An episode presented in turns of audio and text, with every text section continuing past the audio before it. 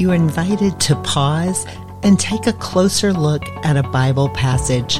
Perhaps you need a word of encouragement today or some wisdom and instruction.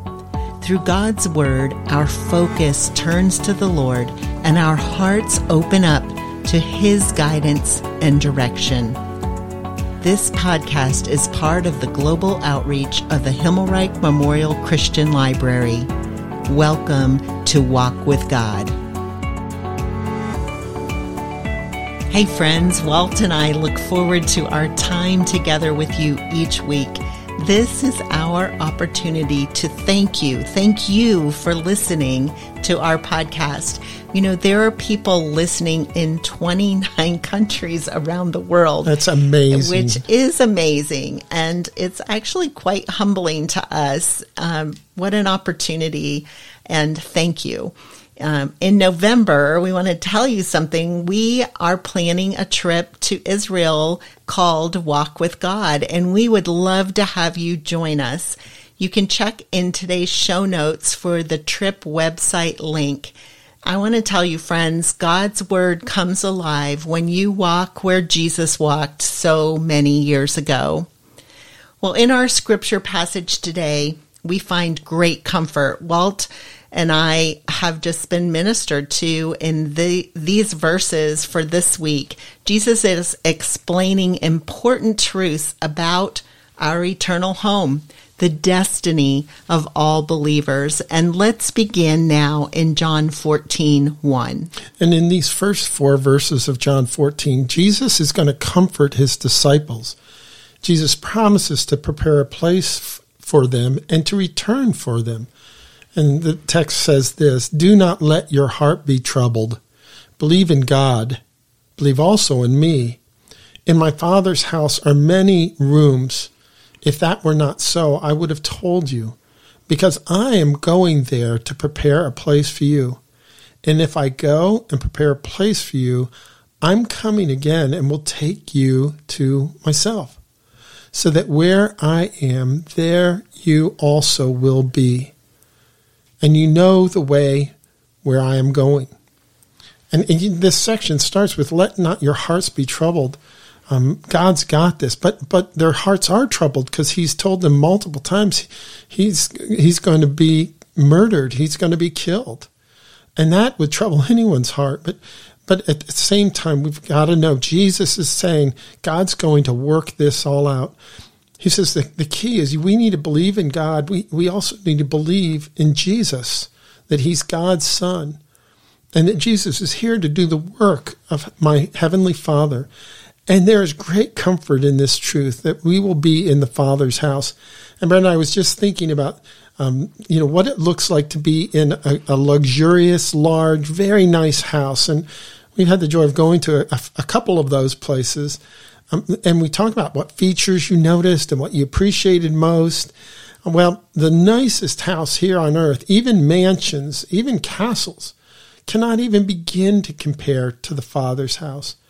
Jesus is going to prepare a place for us, those who believe in God and Jesus. And since Jesus was going to prepare a place, he's going to come back. And Jesus said, Where I am, you will also be. You know, in the Old Testament, the comfort of God was referred to as being in Abraham's bosom. But in this passage, Jesus tells believers that they will be in the Father's house, an eternal home. And I love what 2 Corinthians 5 8 says. We are confident, I say, willing rather to be absent from the body and to be present with the Lord.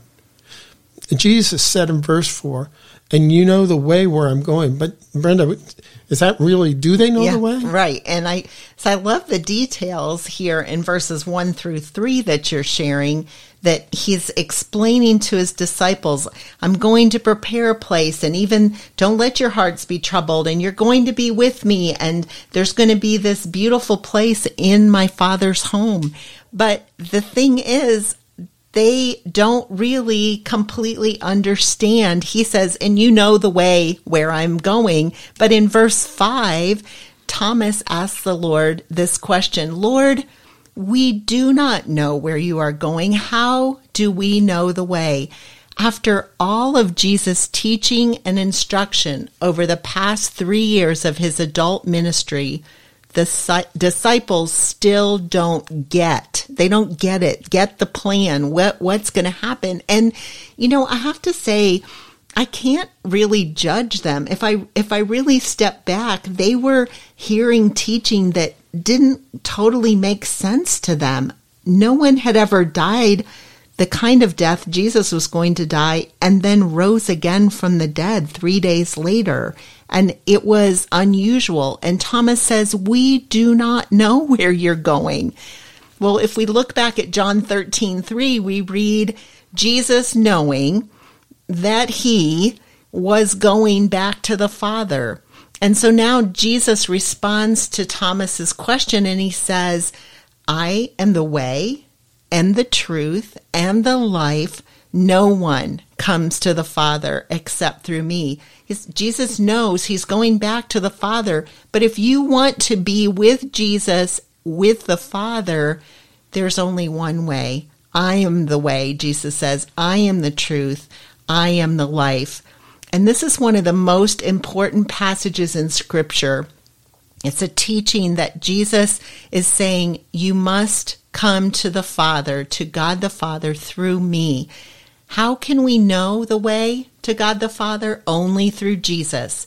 He's the way because He alone is fully God. He is God's Son and He's fully man we have this quote from the Life Application Study Bible that Walt and I really appreciate. As the way, Jesus is our path to the Father.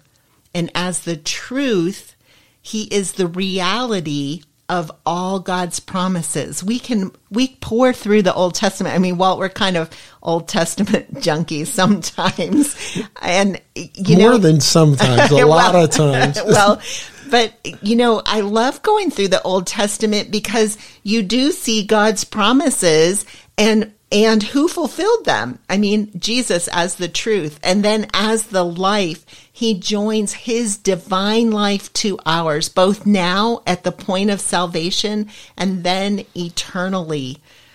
Head to heart, am I fully trusting in Jesus? He is the way. Jesus has promised to come again and he will take each person, everyone who believes in him, believes in the name of Jesus, to be with him in his father's house. I can only imagine. Yeah. And, you know, these truths should bring our hearts great comfort. Jesus, even in the high priestly prayer, says, Father, sanctify them in the truth. Thy word is truth. Mm. And the Holy Spirit's going to do some other things. And we just living with Jesus in the Father's house, it'll be glorious. The blessing of eternal life with our Lord and Savior and with the Father, and that we are chosen children of the King of glory. There's coming a day when we will be joint heirs with Jesus in the Father's house. But Brenda, I will be a prince you will be married to a prince, and you will be a princess. I think I think I like the sound of that, Princess Brenda. Yeah, just don't get too used to it yet. Yeah, well, it's but, it is true though. I am it, a daughter. You are a daughter, yes, and sometimes a princess. Okay. well, Jesus is one with the Father, and, and this passage is going to go on in verses seven to fifteen, and we're going to summarize some of this. Um, he says, Jesus says in verse nine, "Who he who has seen me has seen the Father." And he asked them a question in verse 10 Do you believe that I am in the Father and the Father is in me? And then verse 11, he commands them again Believe me that I am in the Father and the Father is in me. And he's speaking about the necessity, the importance that every person must make the choice to believe in him. As a matter of fact, four times here in verses 10, twice in verse 11, and verse 12, he's saying, You've got to believe. You've got to believe. Believe in the Father, but believe in me. And as good Jews, they believed in the Father. They're now needing to believe in the Son. Well, I'm. I made the choice, you know, Walter, you talk about believing in him. We've we've talked about and gone back and forth different times uh, our own personal times of when we accepted Jesus as our savior and I made that choice as a young girl to accept Jesus as my savior uh, sitting on my bed one evening after our family devotions, we would always go over to my brother's bedroom and we would sit there. They had uh, two single beds, and we would sit there and read from a, a wonderful Bible devotional book for children. But that particular night, when devotions were over and finished, I went back over into my own bedroom and the Holy Spirit just called me and stirred in my heart. And I prayed and I asked Jesus to forgive my sins. And I believed in him, the one who paid the penalty for my sins. And so these next verses in this passage in John 14 are just some of my favorites. After we believe in Jesus, we're given the gift of the Holy Spirit. We don't live this life alone anymore. You may find yourself in a very difficult situation or circumstance right now, right now, today. And friends, there is great comfort knowing that if you've believed in Jesus as God's Son, the way, the truth, and the life, you are not walking alone. Your heart does not need to be perpetually troubled. You know, you might feel anxious, fearful, worried, but you don't need to be overwhelmed with those feelings. Those feelings are very human and they happen, but it doesn't need to be perpetual. So let's look at these next verses, verses 16 to 20, and learn more about the role of the Holy Spirit. Jesus says, I will ask the Father, and he will give you another helper, that he may be with you forever. That is the Spirit of truth whom the world cannot receive because it does not see him or know him. I love that the Holy Spirit here is called a helper. Mm-hmm. There's nothing quite like having a helper in our life. And later in John 14, verse 26, it tells us he will teach you all things. So he comes beside us, but he teaches us and he helps us in our life. Whatever we're facing today, we can turn to him. We can stop and we can say, I need your help. Holy Spirit, you're my helper. I need your help.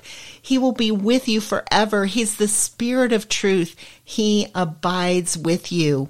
In it, verse 18, it says, I will not leave you as orphans. I will come to you. Jesus isn't going to just leave us here. He's giving us the helper to be with us, but he will not leave us or forsake us. And I like that idea of having a helper. It encourages me when someone is working beside me, along with me. And I have to ask myself this question for head to heart Do I seek wisdom, strength, insight, and courage from the helper? Or do I try to do it on my own? Solve the problem, work through this project, complete a difficult ta- task totally on my own. And some days I am trying to make it on my own. And so if I choose each day, every moment to ask and reach out to that helper, he's there and he's available. But do I ask? Yeah, and even as, as you're saying that, I'm reminded i have now been a believer for over 40 years, and I've been studying God's Word that whole time. And yet I have to realize this that, that, um, that often I prioritize the Father and Son in the Trinity. And oh, oh, yeah, there's the Holy Spirit. That He was sent to be our helper, that we need His protection. I need His provision. I need His wisdom and comfort and peace.